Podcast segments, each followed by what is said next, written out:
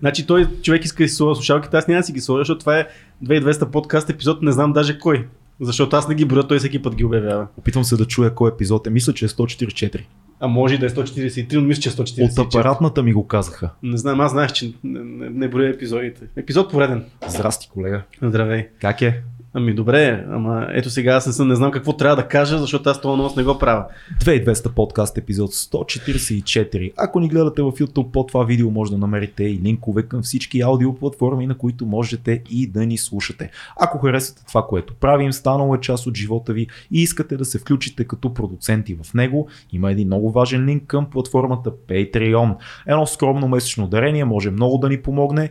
А, мисля, че се пада около 10 лева на месец което на ден вероятно е около 20-30 стотинки, които ако отделите... Нещо такова. Миша, ще си е. го запомнил, ама да даде да смяташ. Така е, да, в ефир особено не трябваше да се изложа. Идеята е, че можете да ни подкрепите, а това ще е доста важно за нас, защото ние не правиме а, влогърско съдържание, което да даде кликбейти, не, независиме от а, вютата. Много от видеята ни са демонетизирани, между другото, защото говорим по теми, които не са много-много политкоректни. Монетизирани, не сме като някои други хора, които държат само единствено на хората от Patreon. Но в смисъл монетизирани са, но това не, няма никакво значение, защото то все че не са монетизирани. Да. Имаме някои, които са ограничени. Така че Ограничени. ограничени, думичката, да, да, не това са напълно демонетизирани, защото ние все пак спазваме правилата на YouTube и сме много, много добри. А, но друго, ми, така е факт. Ние сме си като, като играем една игра, ще играем по правилата. нали Играем така? по правилата, Играем по независимо от YouTube. Нали? Независимо от YouTube. Да. Но други хора, които много ни помагат са нашите приятели от SMS Bump, но те не, не, не помагат само на нас, но помагат много и на вас. Освен, че дадоха работни места на много хора. Сега в момента и раздават коледни подаръци до края на до края на месеца, до началото на празниците, те подаряват всяка седмица книги на нашите слушатели и зрители. Ама има, има условия. е, има условия. Има, има така, без, е, така без нищо как се дава. творческа, творческа игра. Да. Творческата игра, понеже са SMS Bump, творческата игра е да напишете SMS до кого и какъв би бил последния SMS за 2021 година. Само, че не го пишете в коментарите под нашото видео, като М. отворите всички линкове, има линк към страницата на SMS Bump в Link, LinkedIn. LinkedIn. Линк към, линк към LinkedIn. Линк към, линк към, към LinkedIn. LinkedIn. Трудно. Да, там влизате, ще прочетете а, условията на играта, изисква се малко хумор, малко философия, малко мъдрост може би, малко закачка, каквото си искате. Днес, днес влезох и почетох, почетох няколко коментара, има попадение. Има, значи, творческа игра е. Той Да. спечели най- най-креативния. Няма правилен отговор. Това е Да. като, като нашия подкаст. Да. Няма правилен отговор. смисъл, бр- брачет ми печели, да. Бр- браче, да. Брачето ще спечели, защото той ще е най-креативен, защото Така да е. Влезте, играта на SMS Bump е on и може да спечелите доста яка книга. А, различни са версиите на книгите, които може да спечелите, затова не ви казваме точно коя. Когато изтеглиме победителите, ще се обяви, ще стане ясно. А днес аз първо искам да ти благодаря, защото Да. да. благодарение на тебе днес се запознах с един а, а, много, най-вече много голям човек. Това, което аз забелязах от а, днешния ни гост, че един огромен човек и същевременно за такъв човек, може би той затова е толкова скромен и толкова mm. смирен, защото е огромен човек, много а, уроци за мъжество, за сила, за творческа енергия, М. неща, които мисля, че са много ценни за всички наши а, зрители и на мен аз мога да кажа, че ни бяха много ценни. Валерий Йорданов, любим, любим български актьор, един от най-добрите български актьори, режисьор, драматург, писател, освен всичко друго. Гледали сте го в кино, гледали сте го в телевизия, гледали сте го в театър най-вероятно. Ако не сте, поправете тази грешка. А, смея да кажа мой приятел, защото изживяхме едно много яко приключение покрай последния ми филм. Той готви нов филм, който излиза. Поговорихме с Валери и мисля, че ще се убедите защо казахме тия яки неща в началото за него и какъв човек е той самия. Епизода започва сега. Чай също, ние наживо ли сме? Работиме ли? Чакай ми, Давай, ме пускай, давай, давай, че ние се заговорихме вече.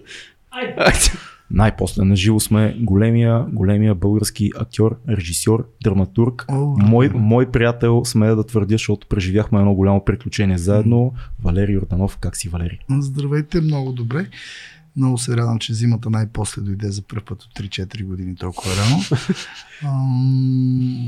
Точно говорихме за твоя филм, но не бяхме в ефир. Да повторя, гледайте време, изкуството да падаш, филм на Орлин. Да. С много млади звезди И, и с много звезди. големи, големи актьори. е, Ти си един от тях и беше голяма школа и голямо училище за мен да За бачкаме мен заедно. беше изключително приятно. Но ще говорим за това отделно, като стане време за, за прожекции. Кажи как си, що обичаш зимата, така ли? Да, много. Аз нали, хода по планините зимно време. Да. И примерно последните 2-3 години идваше януари месец. Мгм. И сега в декември се разхождах по тениска горе. Някакси непривично. Природата се промени, между другото. Да не отида много далече в тази тема, както Не, бе, Не, що? това не е интересна тема на нас. Така, Това заради да. климатичните промени ли? Освен хората и природата се про- промени, почна да боледува. М. Примерно, а, аз тази зима, излизайки, не съм видял дирия на диво през себе в Стара планина, район, който е пълен с такива да. животни. А мои приятели от полето от Хасково казват, че глигани ги прескачат, където по принцип има зайци, фазани и, и така. И самата природа се побърка, не само хората. Това е много, много интересно. А как се отразява това на хората според теб? Промяната в природата как се отразява на... Ами, мисля, че подсъзнателно по някакъв начин се отразява. Виждате как всички се изнервиха, не само от пандемията. Преди това, а, тези, които се интересуват какво се случва с природата, просто стават по-тъжни. И малко повече внимават за нея. А тези, които не се интересуват, без да искат, стават по-жестоки към себе си включително. А зачистиха ли сега в момента ти казах, че ето, доста животни са сменили твоето, нали, там където пребивават, Получиха ли се повече конфликтни ситуации между диви, диви животни и хора са последните години? Как го наблюдаваш? Като се промества територията на животните, те нали, слизат и долу при хората. Ами не, аз мисля, че човек е конфликт, конфликтната личност в а, този сблъсък. Човек е конфликтно животно. Да. И той обикновено има проблеми с това, иначе не. Даже в нашата планина се появиха мечки, не е имало много, М. много години. Просто се разминаваме и гледаме да не си пречеме и да не си нарушаваме териториите и така. Коя е вашата планина? Твоята, твоята планина, моята коя е? This is my mountain, uh, Old Mountain, стара, Стара планина. планина. Както казва ирландеца в Смел свърсе. Да. This is my island. Да. Кой е район по-скоро или си насякъде? Ами тук от към София. Окей. Кое те свърза с планината? Всичко. От детството, книгите, дядовци, прадядовци, Бог да ги прости. М. Са те водили? Да, музиката, която обичам много и по-рядко, все по-рядко чувам. Традиционна хубава българска музика. Духа, огъня, момента на Survivor вътре, да се справиш. Много е, много е готино. Като излезеш и след това, като се върнеш тук и имаш много повече сили да си в, дори в неща, които не ти се занимават и не ти са интересни. А ти имаш една такава, тази усещам в тебе туристическата любов към планината. Обичаш да ходиш на планина, но ние знаем за тебе, че си ловджия. Да. А пък това са всъщност едни две прослойки на хората, които са в планината, които много често дори са в конфликт и се карат за едни райони. Как си го обясняваш това? Как съчетаваш ти туриста и ловджията в себе си? Ами аз съм, м, особено последните години, стрелям с апарат. Повече. А, така, лова е един повод да М. излезеш. Ти може да го намериш животното, но Мгм. вече е въпрос на решение и така нататък. Самия факт, че си горе на въздух и че има опасности за тебе, а, ме ме кара се чувствам жив. Не, не е мазохизъм. Това е точно усещане и разбиране за живота. Между другото, ловджиите аз съм забелязал, че знаят много повече за планината, отколкото туриста, защото туриста се спазва пътеките, върви по маркираното, като ловджията знае и пътеки, които никой друг не ги знае. И даже аз поне хода на планински ултрамаратони, там много често организаторите се допитват до ловджиите, къде да мине трасето на, на състезанието. Толкова добре познават. Това е много интересно. Да, да, защото ловджиите познават цялата планина, те ходят на там, където туристи не ходят. Да. Много. Ами да, има, има нещо такова. Сега в повечето случаи те са местни или са израснали. Аз тук тази планина от тази страна от дете Мгм. ходя. От 6-7 годишни ме води баща ми. Първо, те са местни. Второ, те а, знаят времето предварително кога се развали. А, много често аз уважавам всички видове спорт. Всичко, което е спорт е полезно. Това повтарям и на децата си, но много често мотористи, колоездачи се пускат без маркировки, Да. в черно облечени на шус. Това са много опасни ситуации. Да. В тази ситуация не само мо- някой на опите може да направи беля, в тази ситуация може и да подплашиш мечката, тя да те нападне, ако е с малки някой нерез, а, да стреснеш и той да те нападне. В смисъл, че нали, на някой това му звучат общо приказки. Не, не са общи приказки, тези неща се случват. А, как, как се балансира а, любовта към природата и грижата за животните с това да си ловджия, с факта, че убиваш животни? Много хора биха си задали този въпрос. И е интересно, как се балансира това? Кое е, кое е убийството, кое е натуралното, кое е спорта, как, как слагаш тази граница? Ами, пф, как го кажа, мен малко тази тема ми е така омръзнало да я обяснявам, но сега ще използвам, че на по-широка публика, много от тях сигурно ще ме намразят, защото а, човек използва думата гняв много лесно, това М. също не го разбирам. Не, тук има един много точен баланс, който е и законово и, и морално е регламентиран. В лова има един израз подборен отстрел. Когато едно животно е старо или е ранено, или виждаш, че няма да оцелее зимата. А, всичките грижи, които при ние хвърляме, моята група, а, моята дружинка горе, с с изнасяне на храна в най-студените периоди, януари, февруари, при това подготовката за есента, а, на пролет, когато вече имат малки, с грижите да няма браконьери, правят се огледи, ние си имаме патрул, който внимава и в нашия район смеят твърде, не смеят да влизат а, и да се правят бели, защото знаете, винаги има О, да, да. черен гологам. А, с изнасяне на вакцини, М. сега се появи свинска чума и така нататък, да не спам в... Значи, а, занимаването, това е все едно да, да имаш домашни любимци, които ти обичаш като част от семейството, да ги гледаш М. с всичките грижи и страдания, когато нещо не върви, като намериш умряло животно или популацията е нарушена, или нещо се случва, топлин, топлино затопляне и така нататък. Мгм. А, и същевременно на много по-голяма площ и твоите домашни любимци не те допускат до себе си.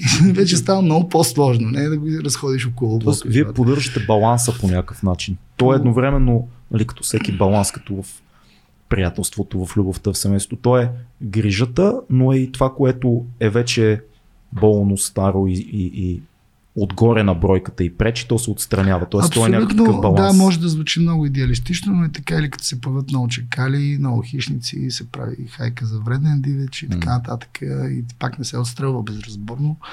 А, трябва да се разбие глутницата, за да... Хубаво е за да се казват тия неща, Да. защото има стигма върху а, ловджиите като цяло.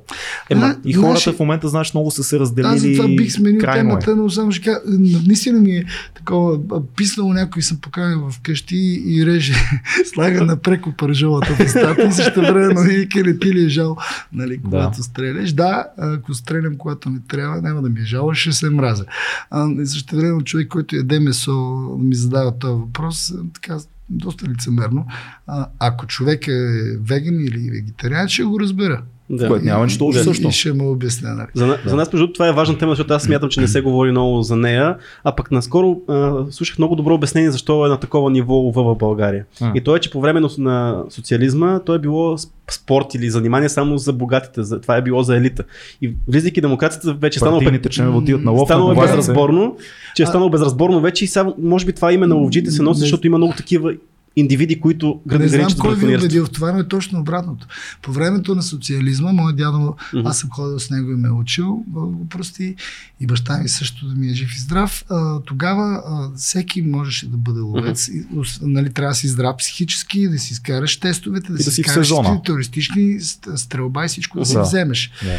А, значи, преимуществото беше тогава, че всеки можеше да си го позволи. Мгм. Един патрон беше много ефтин и си ги правихме вкъщи, струваха стотинки.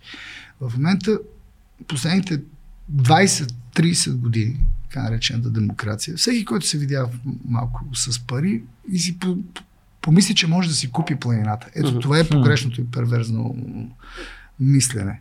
Горе не е важно колко ти струва пушката, а колко ти струваш тази пушка на работа. А, и колко ти се грижиш. Това, е- Това бих казал за последно. Но, е- но, е но сега е елитен спорт, може да се каже, Мгм. ако може да се нарече спорт. Аз го наричам начин на мислене. Сега даже тези цени и всичко, което се случва, отказва възрастните луджи, които цял живот са го правили, не могат да си го позволят. А тогава можеше всеки, който има желание, който издържи изпитите, разбира се, които са доста сериозни. Да, това е много интересно. А, защото, пак казвам, тия неща не се говорят много-много. Аз съм далече от лова, но ми е много интересно да разбера, понеже имам и приятели, които са ловци и така нататък. И винаги ми е било интересно да, да чуя тази гледна точка. Е много хубаво, че ти го казваш в момента, защото си човек, който е вътре в нещата, не говориш теоретично за тях. А как, как реши да тръгнеш по пътя на, на актьора, да се занимаваш с актьорство? Ти не си отраснал в София, доколкото знам. А не, аз съм отрасъл в София, но най-хубавите си моменти от детството Да. съм изкарал в провинцията при баба и дядо. Да. На, на шега на майтап. Не бях много, аз бях много сериозен ученик до 8 клас. И след това живота ме дръпна така надолу и настрани. И, Надолу и настрани. хубаво. и една моя учителка, на която съм много благодарен, веднъж ми каза, що не станеш актьор. Пишех разни разкази и такива неща. А някой в семейството нещо свързано с изкуство? Не, Не. не, никой не се е занимавал с изкуство. И, и на мене ми хареса. Може би има връзка и с спорт. Защото като влезеш в ринга, ти не мислиш кой те гледа в момента. Ти преди това тренираше ли вече? Да, от дете тренирам. От дете. Тоест ти вече си си бил с дисциплината, с мисленето на спортист. Да, и когато излезеш, а, имаш файт, а, ти се интересуваш само от, от противника си. И не за втори или третия рунд. Всеки следващ е тук и сега в момента. Има нещо много общо с моментите пред камерата А. и моментите на сцената. Ти се занимаваш с тази ситуация на героя си и не мислиш как свършва пиесата. М. Или кой те гледа и какво си помисли, или в момента ти си жалък, или си изглеждаш слаб, или М. обратното, изглеждаш много величествен. Не, ти ако си го помислиш, си никой. Загубил си бокса. Вече си на култира. Ето сега ти сега говориш за спорта и за конкуренцията, пък ние знаем, че ти си част от един така доста елитен клас в надвис. Как там се справяш с конкуренцията? Как имаш ли, имаш ли това съперничество един в друг или просто бяхте всички заедно? На... Нямахме конкуренция там. Като оставим на страна факта, че професора Бога го прости Стефан Данилов в края на първи курс на трима души ни каза, че ако не направим добър изпит, ще ни скъса. Няма да завършим просто. М. Това беше в края на първи курс. И точно това ни амбицира и ние направихме най-хубавите откази и той ни остави да завършим изпита, да го закриеме. Пак той е видял хъс някакъв такъв спорт на злоба в добрия смисъл на думата. Иначе в класа ми не сме се конкурирали никога. Се спомени, спомени малко хората, които бяха в този клас, за който не знае от по-младите ни зрители. Много И са имена. и тези, които играят в момента и така са най-снимащите, играещите по театрите, са тези, които решиха да продължат с професията, тези, които се отказаха, го решиха по собствено желание, не защото нямаха шанс. От така по-познатите, ето сега Стойо Мирков, който беше в един сериал Братия, който беше спрял професията, той беше решил, сега каза, ще се върне. Ясно. Той е много готин. Аз а, се Страхотен запознах актьор. с него, възпрех част от епизодите за, за братя и той е много готин и много така, пичага, да се вика. Много лек и много А, мъжки. мога да казвам мъжки. и спортовете, между другото, защото вързвам Това е да. Стойо, Стойо е бил на ръба е в националния отбор по фехтовка. Сериозно? Да. Вау. А, а баща му е бил треньор на националния отбор по баскетбол. Една идея по-близо, само ще помоля до микрофона. Баща му е бил треньор на националния отбор по баскетбол. А, да, той си е. Да. И а, ще спомена и за другите с спорта. Супер ще е това, да. А, Иван Бърнев, Също, кой, също който приятел. преди актьорско майсторство бил прият пантомима. Да. А, не знам мисля той с гимнастика или с какво се занимаваше, но е страшно пластичен и страшно жилав и така беше едно мускулесто, здраво, симпатично момче. Асен Блатечки, който има черен пояс Киокушинка, аз съм ходил да му гледам и файтове. А, Аз само си а, представя а, такъв клас, всички са въоръжени спортисти и актьори. И, хора. и актьори, аз само тебе, тебе и Асен Ботечки си, не мога да не сте се карали нещо, да не сте се позбивали по някой път, защото това сте си Помежду мъжкари. си помежду си, помежду си. не, помежду Никога не е си имало. не се е случило. Защото това сте тежко въоръжени мъжкари, такива, дето, нали. Да, а, сега Ненчо не е спортист, Ненчо Илчев, той е с фокуси. Той, е той, той, е си изчезвал, трябва да изчезва. това, това си изкуство и но той е изключително дисциплиниран в фокусите. Е, бати класа. А, Стефания Колева, Карла Рехал и Башар Рехал. Страхотни. Чакай да се... Аз ще изпусна някой.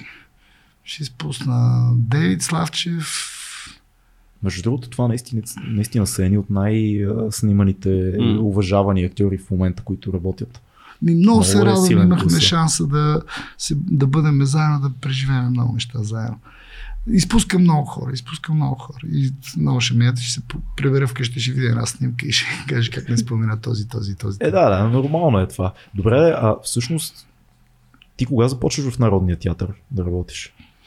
М, Две и четвърта ме покани. И, и, и ако не се лъжа, първото хъшове 2005 или 2006 беше? Две и пета. И ти попадаш с ебати имената на, на сцена. Ти си млад актьор още по това време и попадаш с Титани. Ами да, обаче, Е, титаничен режисьор също. как, как ти кажа, аз имах големия шанс, това винаги ще го повтарям, да работя с много талантливи хора. Да. И да ми преподават или да поставят постановки, в които участвам много талантливи хора. Защото преди Народния театър бях участвал вече в две постановки на Леон Даниел. Който също е Просто легенда. Велик, легенда. велик. А, с Ко- Николай Бинев, да го прости. Негови постановки в Младежкия театър. С Мавро. Много режисьори. Просто имах шанса и късмета точният човек, точно когато му трябва да ме види някъде и да ме покани. И като се има предвид и малко моя непокизъм, който родителите ми не харесват, в смисъл да не се паникьосвам, а да тръгвам напред и нек си се получаваше. В Хашова аз не играех Бръчков. В Хашова аз репетирах всичко друго. Бях попчето, бях хаджито. Сашо Морфов две седмици преди премиерата ни каза кой кой. е. Всеки знаеше ролите и на другите. Стига, бе. Да. Въртеше И, имало, имало е друг вариант за, за странджата, да не е Русичанев. А, не, само Руси Това не мога да си представя, че Руси беше вариант. сигурен, Да. Валю Гане беше сигурен и а, Ренката Евгений. Това бяха тримата. Но всички останали ни въртеше на всички роли. Да, то, мога да си го представя също. Възможно е. И е търсил. Много интересно. Това, това представление, може би за така последните 20 години, едно от най-легендарните, да не кажем и едно и най-легендарното, което се играе. Много, много хора е докоснало. Как си го обясняваш това? Защото не, не е само текста, според мен. Зна, значи, нещо, което не знам дали съм споменал някъде, само него ще почне, защото в момента ме стисна много за гърлото. А, Сашо, Александър Морфов, когато ни събра първа репетиция на Хъшове, по немилиния Драги, тък му беше правил постановка актьорските сцени на спектакъл на Михаил Баришников в Нью Йорк. беше, идваше от там. Беше поканен лично от Миша. Той да му направи сцените. И Сашо ни събра и ни пусна един епизод от а, Бандите на Нью Йорк филма, Уф, в който те се бият, чия е тази улица. да. И той каза, вижте тези бандити. Това са хъшовете. Бандити не като начин на преживяване, а като хъс. М. Забравяме всякакъв а, измислен такъв надут а, високопарен патриотизъм. Не, Да. това е моята улица. Да. Защото това е българина. Ако не беше този му хъс и тази готовност, когато го натиснат до стената да стигне до край, тази нация нямаше да има. Той е темперамент, който, както казва Васил Иванов, големия го има и при сицилианците. Сицилианците също като нас казва в мемуарите си. А, ще използвам точно думите му. Пият много, ядат малко, бързо вадят нож. Също като нас. Бедни боси пият много, ядат малко, бързо вадят нож. И а, значи то е, то е това усещане за натурност, за искам тук и сега. И тогава вика свобода или смърт не е просто лозунг. Не е патос. Това е моята улица, улица това е моята родина. Тоест, вие сте ги по някакъв начин успяхте да ги приземите тия Сашо успя. Да, тия хора. Да, ами, за мен е цялостна работа, защото да, хората, които оплътнявате тия роли с телата си, гласовете си, очите си и живеете с тях толкова дълго време, за мен е цялостна работа, но остави това. Важното е, че наистина ги, хората успяват да ги видят и почти да ги пипнат, а не, както каза ти, един идеал, там едни Митични идеализирани митични създания, нали, които седят и Да. пълни с патос и веят байряка, нали, и си говорят едни неща. Те са, е, викаш, хулигани, Най, най, за мен е които искат да правят революция. шокиращото. Да, общо взето те не, няма как да са били спокойни, мирни момчета, които да зарежат всичко и да сложат главата в турбата. Но това, което последно време ме шокира, е сега имаме млади актьори в Народния театър и репетиране. И аз чувам, ти знаеш, че заради Хъшове станах актьор. И аз- съм го чул от колеги също. И аз почнах да се чувствам виновен.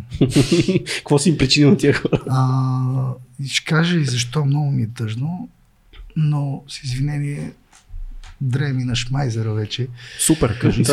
А, не мога да разбера как постановка, която се играе толкова години, гледана по 27, 8, 30 пъти от деца, вместо да отидат на чалгатека, за което викаме, че не трябва да се прави, а Да. ход на театър. Да. Знаете на Изус и всеки път.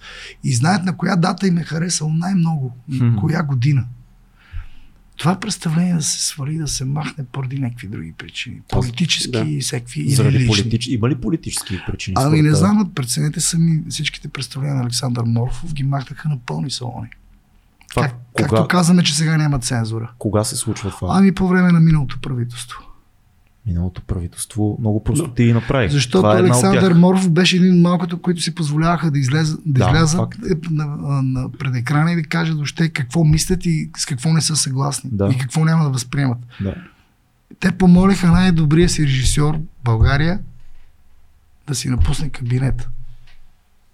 Му казаха учтиво при това. А, това го казвам абсолютно категорично, да ми се сърди, който иска. Не, бе, тук и факт е факт. Много- Факт много е факт. Много често чуваме за такива неща, как политиката се намесила в театъра. Не трябва ли да това е неприкосновено място и там политика въобще да не играе да никаква го роля? обясниш? На хора, които не стъпват. Ма то това е по целия свят, по принцип е нормално да бъде така. Няма значение дали дори критикуваш властта и така нататък. Но то затова е театър. То там трябва да е съкровено място, свещено. Значи тоталитаризма, който обвинява, че всичко е имало цензури, че театър и киното са били идеологически оръжия, въпреки всичко има филми като Понеделник сутрин. Е, да, е факт. Сега...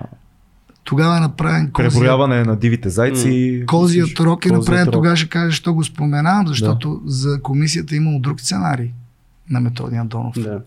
Той Маргарита и Маргарита е така, М, между другото. да. да. И тези в тогава жестокото време все пак има гениални неща. А сега нещо, което се учи, което трябва да се възстанови, да се вкарат млади актьори. Аз мога да игра странджата, защото съм по-възрастен от него. Той, стария странджа умира на 42 години. Да. Ам, вместо да се направи това и да остане за поколенията, да се рефрешва само, да влият нови актьори, малко да се пипе тук сцена, тук там, за да е по-интересно и на актьорите, и на зрителите. Всичките хора, които са го гледали толкова години, ще дойдат да го видят пак в новия му състав. да, със сигурност. И малките ще могат, децата ми ще могат след време да го гледат, които са участвали като деца в юбилейните представления, ги водехме с децата и те бяха на сцената.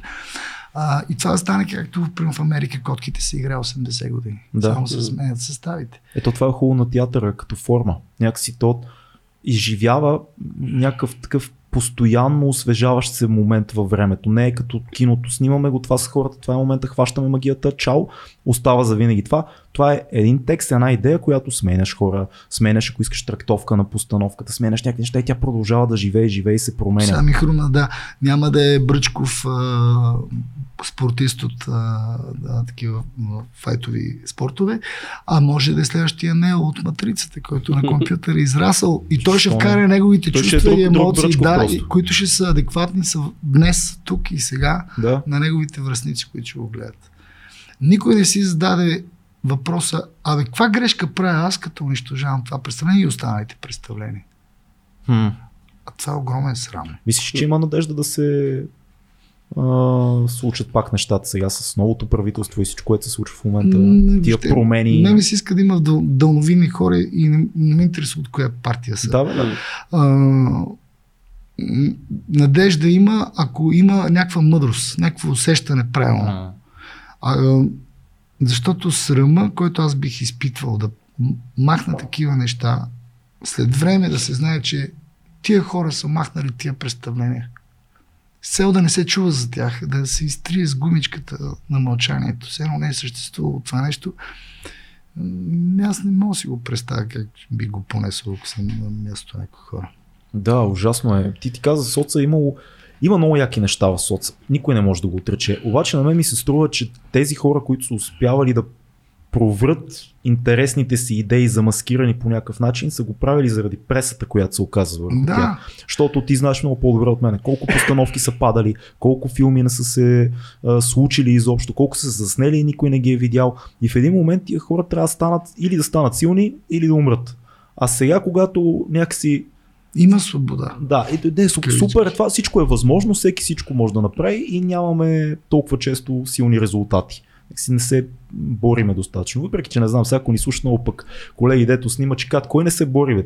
Вие знаете ли колко е трудно да се направи филм и ние Той знаем. ние можем да поговорим, ужасяващо е, да. 22 години трябваха за два филма и втори още не е излязъл. Идва, идва скоро. Ще видим. Идва. Шекспир като улично куче идва. Да. Дръжте си шапките, защото аз съм гледал една дълга версия, която е много, много впечатляваща. А, ти може би ще пуснеш, ще направиш като холивудските режисьори. Пусни една, една така и една директорска пусни, която да е за маняци. Може, може и да стане, ако ще стигнем до премиера. Разкажи малко за филма, така и така. Вече ние скачаме, не е интервю, е, Добре. като фанеме нещо си отиваме в него. Да. Разкажи малко за филма. Значи за мен е филма, освен това, че успях си докажа, че имам търпение. Да.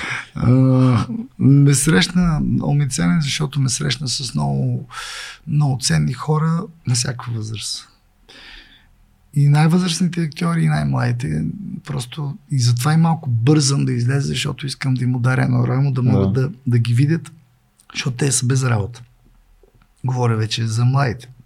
Разкажи малко от сюжета, ако искаш малко, колкото да, Да подразниш зрители. да подразниш. Да. Бързо ще разкажа само първо повода. Повода ми хрумна, като бях в първи курс в надпис. Никога не съм си мислил, че ще завърша, ще успея да завърша. Тогава бях предупреден, че ще бъда изключен. Си хулиган. А пък амо ли да, да, да, да, да режисирам или да пиша сценарий. Пишех си разкази за удоволствие. Само, че повода е един човек, на който много държа и който ми промени живота. Само, че в живота той свърши неговата история много по-тъжно и банално. И този човек си играе от Захари Бахаров Да. който го прави брилянтно. Та историята се роди тогава едно альтернативно състезание на улица с а, бокс. да. Само, че бокс не е като спорт, а като сблъсък, като крайност, М. като аз трябва да победя, иначе нямам шанс.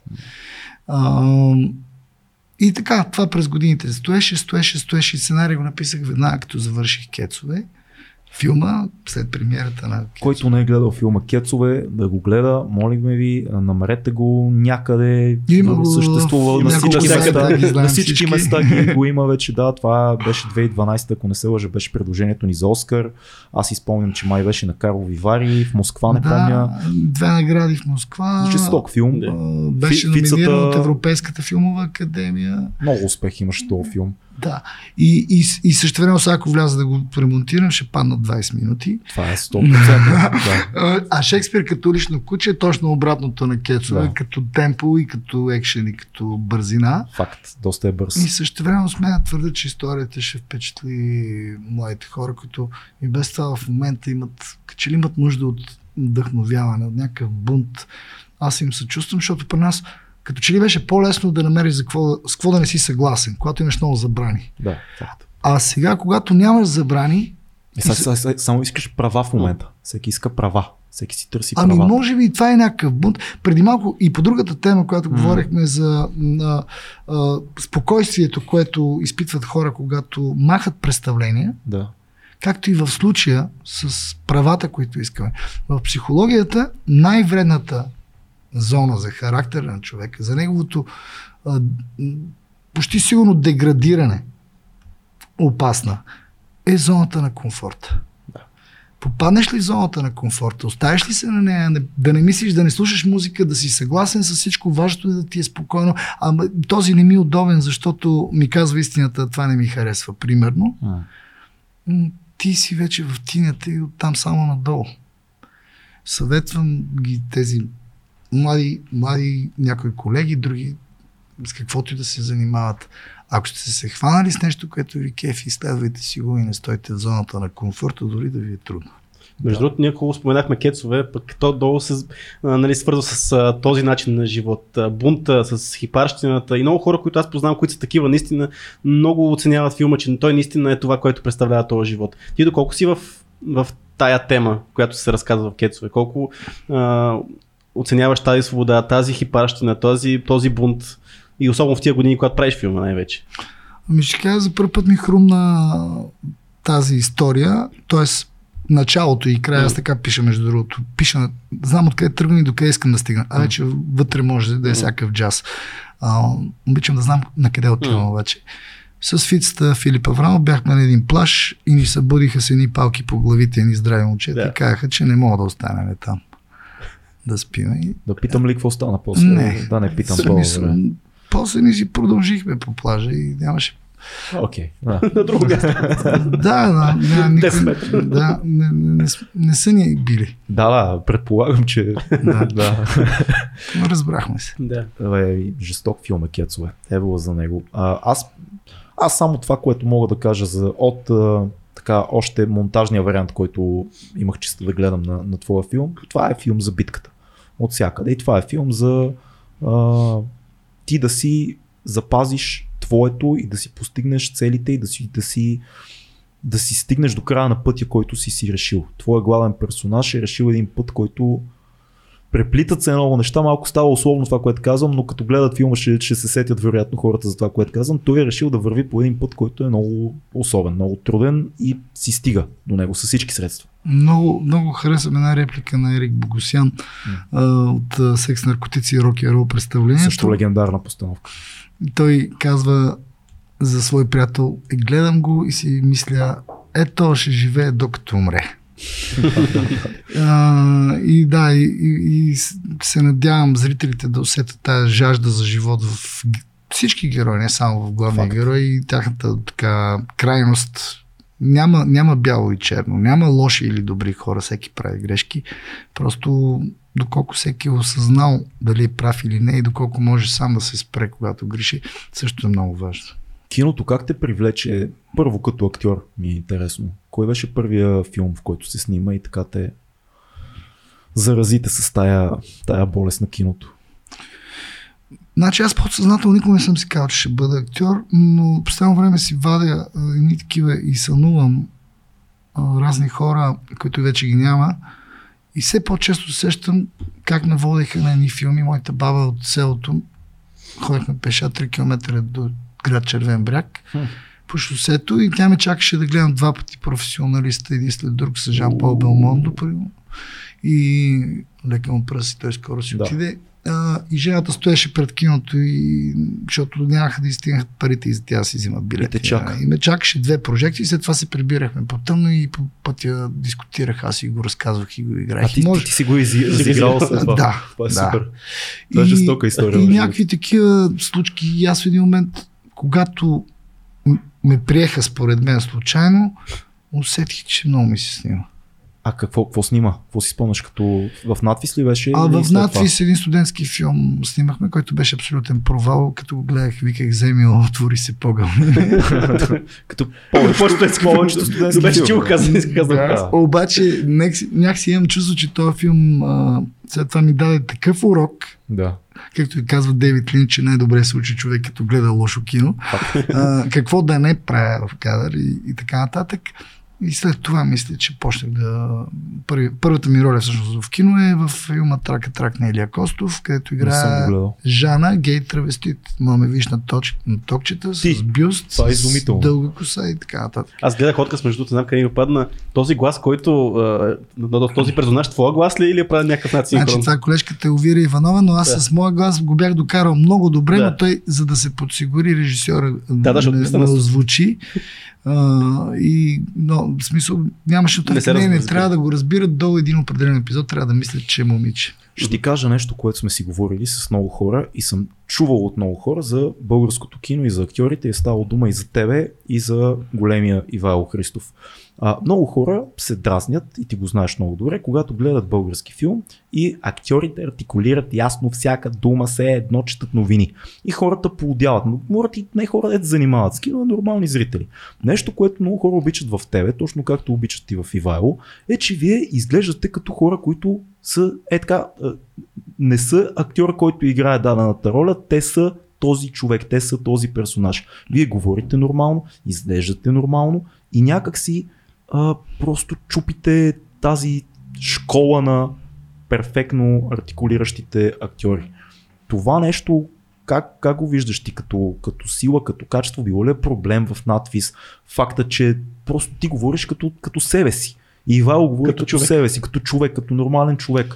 Верно, човек от улицата, но човек, истински човек, а не персонаж, не рецитал някакъв. Да.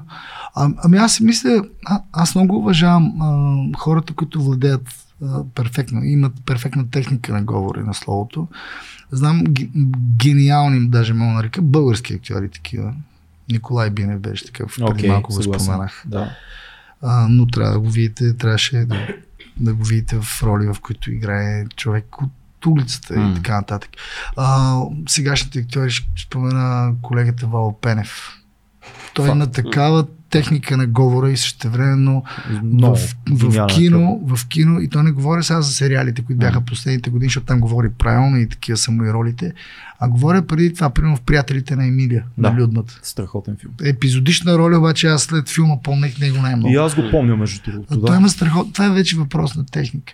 А, но аз си мисля, че много е важно как сам ще си се самообучиш. Е, не, и на, и на професор, на който си попаднал. И, и Ивайло, когато се е обучавал преди милион години, и, и хората, на които сте попаднали, защото не са Ивайло ви... също, също ми беше Да, преподавател. не между са, ви, не са ви пречупили. Защото... А, но той ни, а, да, и първо Ивайло ни казваше да гледаме задължително много Монти Пайтън, да гледаме Чарли Чаплин, казваше ни определени типове кино. да. И в един, в един момент, когато според мен актьора започне да, ако играе някой герой, човек или човек, който е с ниски страсти, с а, лоша мисъл и така нататък, той не трябва да се срамува от това, той трябва да си защитава героя, трябва да разбере неговите слаби моменти и да набляга на тях. М. А не да ги, защото в живота или ги криеш тия моменти, пак наблягаш на тях, или изпадаш в слабости. М. Не трябва да се страхуваш от слабостите на героя си. И ти тогава го заобичваш Да. и той ставаш ти.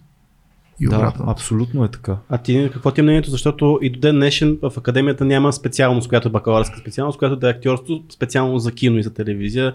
А, има някаква магистратура, доколкото знам Има последните магистратура, да. 5-6 години. Според тебе трябва ли да има такава специалност, която да е насочена по-тясно в кино и телевизия, акторство за кино и телевизия? Не, те на времето правиха опит, аз като а, даже така някои от доб- добрите ни актьори поснимали, бяха първо в кинокласове, само киноактьорско майсторство. Според мен е, трябва да си има а, в същите дисциплини да си има работа пред камера. М. да. И тя да е свързана не с... А, е много важно обаче снимали актьори да, да ти Да. преподават, защото в момента има и такива парадокси, нали?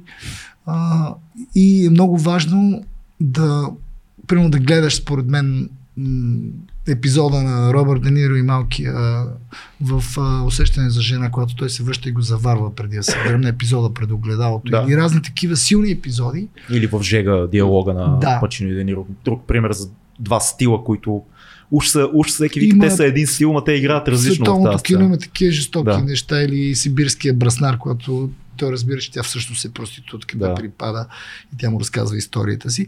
И а, казвам, че много а, и тогава човек като се опита да го проумее за какво става въпрос, като се опита да го направи от своя гледна точка, а после да се опита, има такива упражнения на Майкъл Чехов, М. да се опита да го направи като свой любим актьор, но не имитирайки го външно, а с усещането, че той е другия, а, мисля, че тези упражнения ще са много полезни, защото тогава ти ще се окастриш от някакви видове суети, от някакви трески, които биха ти пречили, ако трябва да снимаш бързо, защото киното е скъпо и, и днешно време трябва да можеш много бързо, с по един-два дубла. М. Между другото, в Шекспир като лично куче с по един дубъл най-важните епизоди съм снимал на места с по два дубъла. Прекрасен оператор Бориславков. А, много рядко ми се е налагало да правя трети, защото нямаше време. А другото, а тук верния кастинг колко... Кастинга е много важен. М. Кастинга е, е, 70% Да. да. за мен е много високо. Нали, беше, ако си каснал правилните актьори, за какво да ги караш да правят 20 Не, ти, дубла? ти караш, ама ти търсиш просто варианти, а не да го изигра. То всичко, което е изиграл, невероятно е правилно. Да, просто но ти, ти, ти ти, ти не да. знаеш абсолютно, кой абсолютно. път да поемеш там и, и в това няма нищо Ма като лошо. правиш два дубъла, нямаш много, прав- нямаш много време за избор. Нямаш, да, нямаш а, 20 долара да. Да. да после да правиш каквото искаш. Кастинг е страшно важен и много важно да са ти сензитивни, за което много им благодаря и Елеонора Иванова, и Владислав Стоименов, и ам, Васил Илиев, малките и още много младежи в епизодични роли. А, кой не съм, Меглена Караламбова участва, Гергана Данданова. а, Серафим Тодоров, нашия шампион по бокс, участва. Легендата. Да, и, и Той много... вече, той си, той вече, колко това му е втора, втора роля, мисля, а, че не, мисля, повече че повече филми. Повече филми. В на, как се казваше, на, на Лачезар Аврамов. Да, а, снимка с Юки. Сим, снимка с Юки, да. Там жестока роля прави. А, също Бате Жоро Цанов, който е каскадьор, човек майстор на спорта, жестока роля прави. Пак казвам, ще ги нарека моите каскадьори, би ги снимал постоянно, защото няма по-конкретен от гладния човек от една страна или от друга страна от спортиста. М. Те са спортисти са толкова конкретни Конкретен, в да, да, да. кадър, че Няма нюанси. Няма, ама не, Не, го усещаме. само най- Това се прави къд- по този начин. Да. А Да. това, че ти си спортист ли така, е, знаем, че ти доста често правиш каскадите в там, където играеш. Той си е направо в братството на каскадьорите, мен, ако ме питаш. Общо взето да. това, от, спорта, от спорта ли да това нещо или по-скоро този, ай дай да си го свърша, аз хендзон направо, че да, аз да си От го направя. всичко. И от книгите, и от филмите, които съм гледал. И, луда глава и така. А имаш такова момент да се докажеш сам на себе си, аз това мога да го направя и Не, да мога да не. Много обичам адреналина. М. И аз също така обичам, когато работя с хора, които знаят какво правят и когато координатора ми по каскади ми обяснява и правим тренировка, аз го гледам в детайли и гледам да изпълня точно това, което ми е казал. Абсолютна дисциплина. И това ми е страшно интересно и любопитно. Аз само искам да, да вметна, че в а, моя филм Валерия играе треньор по чудо. Това е Да. всичко, което искам да кажа и вече зрителите да си, да си гледат. Да, така да малко да Нямам търпение да го видя. цъкна една, една реклама там. Добре, а контузиите? Ти си Е, много са и в момента. известен съм- в българското кино и театър с контузиите си. Да, в момента То чакам малко да има по-малко майтап. представление да. Да. вляза на операция на рамото. За рамото. Да. От този момент, който постоянно се вади ли, това е ли? А, не, почти. Преден долен лаблом закъсан и бицеп закъсан. Бицепс. Какво Да. да прави с бицепса? Бе? То Много... Дълго ще ти, тегаво. ще ти кажа, пак на каскада.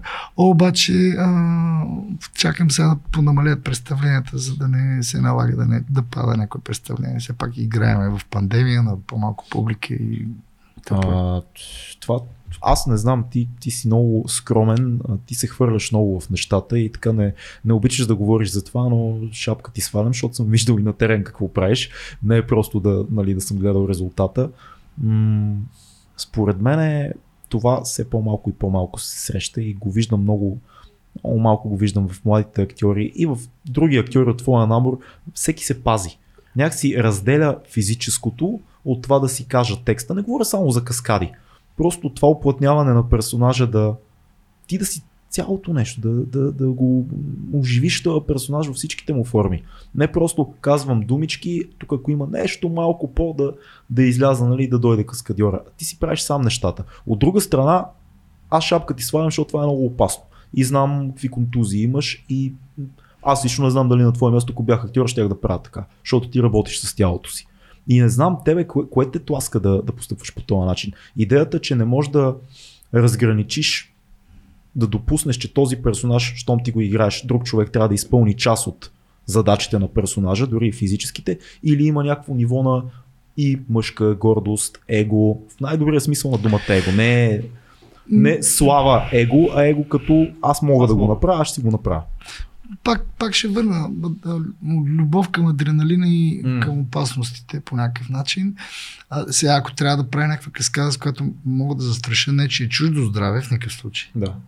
Но когато става въпрос за мен, да, може би глупост. Да, то това може да, да продължи твоята мисъл. То всъщност не актьорите вече са нали, по-предпазливи, по-страхливи. То хората генерално се пазят много повече в момента. Всеки Факт. го е страх да не си изкълчи глеза, да не си чупи нещо. Аз наблюдавам такава една тенденция в хората генерално. На какво даваш този страх и тази чупливост на хората?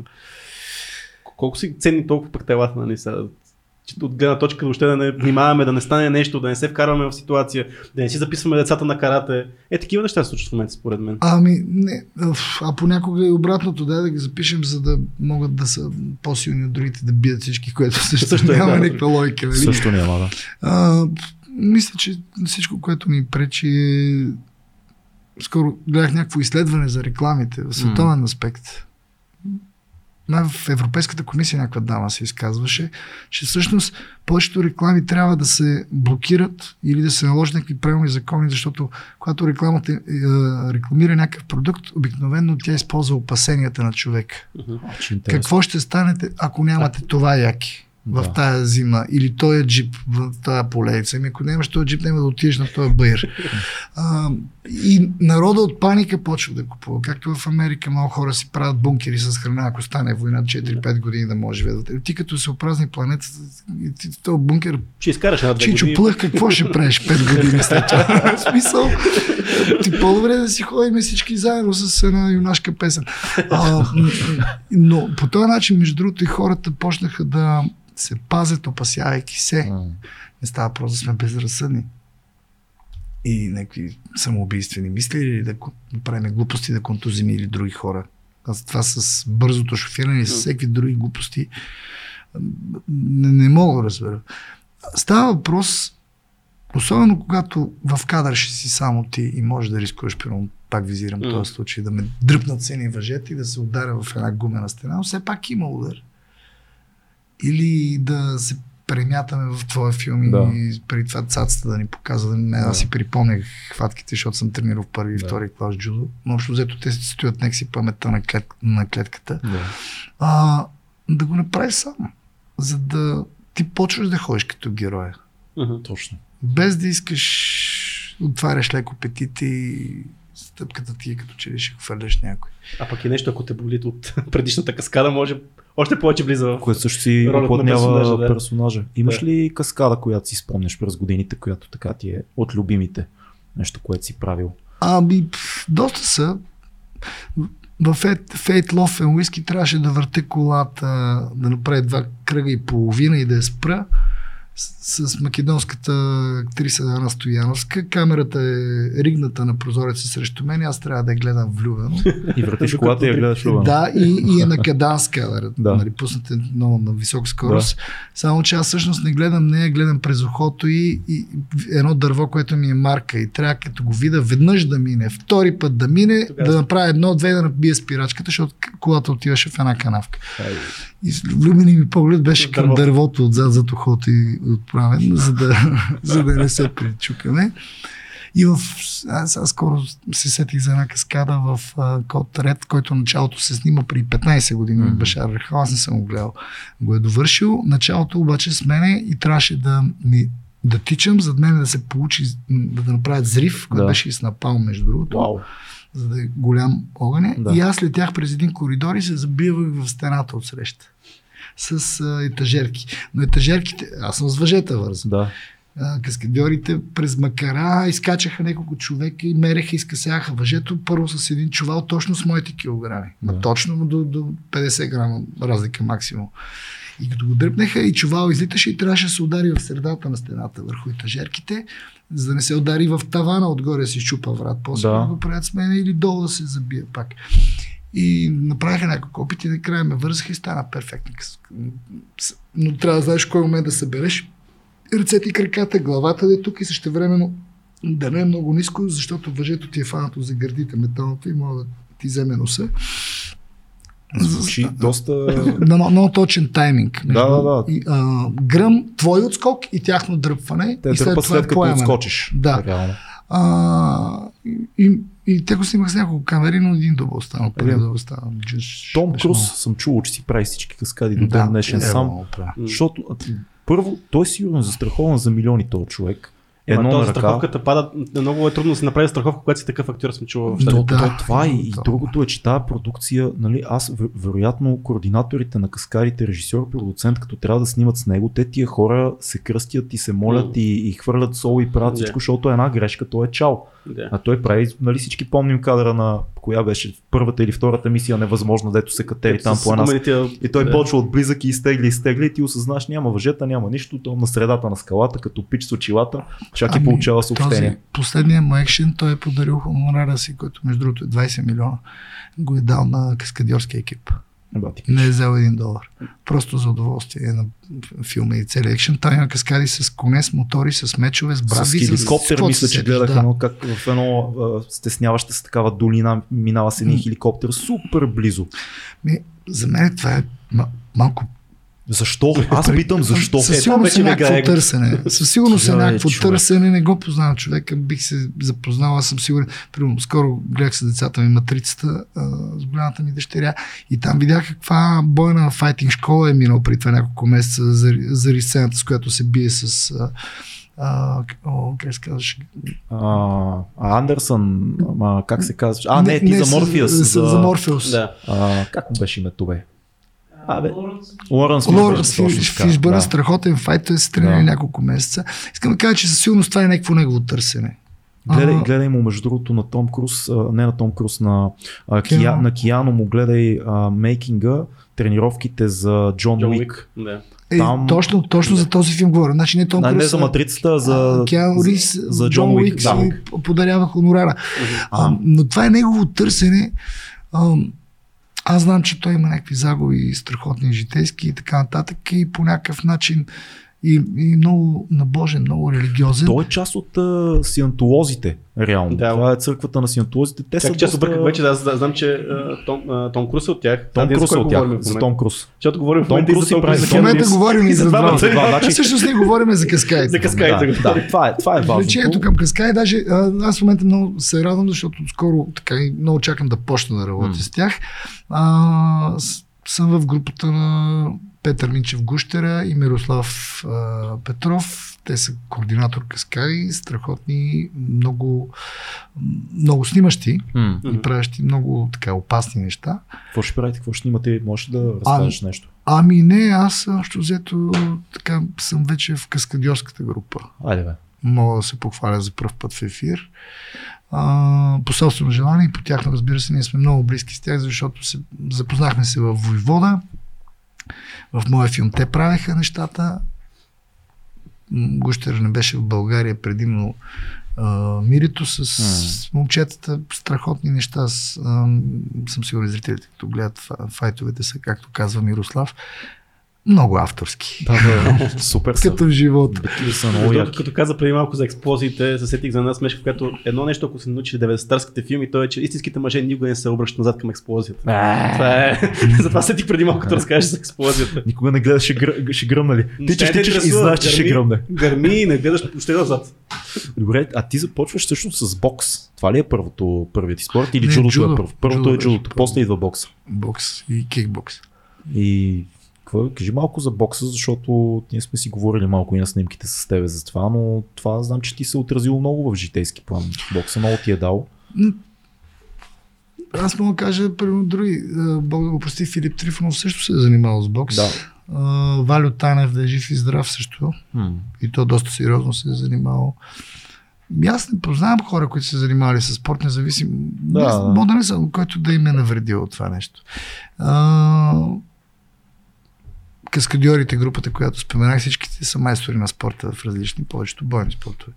А, това ти дава характер и това ти дава, когато, не, си- според мене, а може може да се самозаблуждавам. М. А, Но достатъчно ми да си мисля, че е така. Когато ми е много трудно и нещо ме боли, въпреки това да се изправя. Когато ми е много трудно и не мога да се справя или мисля, че няма да мога да се справя. Примерно трябваше да участвам в някакъв немски филм, аз на немски знам данки. И тъй като ми пратиха монолог три страници, аз първо се оплаших. А за след няколко дни. И сега ще викам, бе, ще го схрускам това като круша, бе. Ще го опукам. И е, нек си, някак си това ми дава м- хъс и стремеж. Това, че веднъж, веднъж си видял за нещо, че можеш да постигнеш нещо много трудно, т.е. имаш примера в главата ти за това, че можеш да се научиш на дадени движения, можеш да се изправиш в битка. И това знание, че можеш да правиш неща, ти отваря вратата, че аз мога да правя всякакви неща. Тоест няма, няма нещо, което волята Да, ми да, да, да се огъна пред него. Няма ограничения. А, не става въпрос дали човек, който иска може да се научи да свири пиано, може да стане прекрасен хирург. Или, Да. а, някакси те лишава от възможността или от слабостта да се откажеш предварително. Пак Къде- има Да. реплика на Мак Мърфи от полет на Куковича гнездо, поне опитах. А, а, сега в момента как намираш баланса, когато става въпрос за децата ти? Как им показваш, че спортът е толкова ценен и също време не, не влагаш твоите амбиции върху тях? Как намираш този баланс? И какво ги учиш спрямо спорта? Най-малкото аз го казвам след това, като ги заведа на тренировка, ако детето иска да продължи да тренира, тренира. Ако каже, не ми е интересно, аз казвам само каквото на тебе ти е интересно. Е, те, Нямам- те тренират, едната тренира, мисля, че Ами, двете тренират двете- карате от 5 годишна възраст, а малката се отказа, примерно каза тати и ходиме да пееме. Е, супер. Е, Yeah. А, Да, каквото и харесва, каквото ти е интересно, важното е да има нещо, което да е вълнува и да мисли за него и да отива с желание.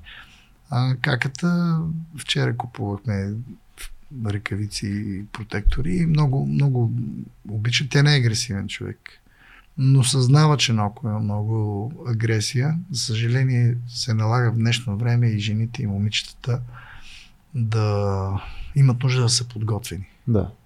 и, и срещу физическа. Много съжалявам. Скоро коментирахме, сега да не се връщам преди 120 години, но в моето училище нямаше случай някой момче да агресира момиче. м. Дори най, така кажа, невъзпитаните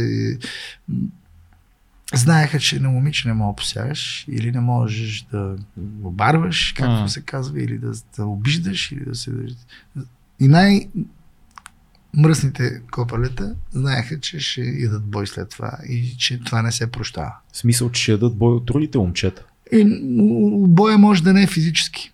Ага. Просто никой няма повече да го... Че е недостойно по някакъв Да, такъв да, начин. си знаеха.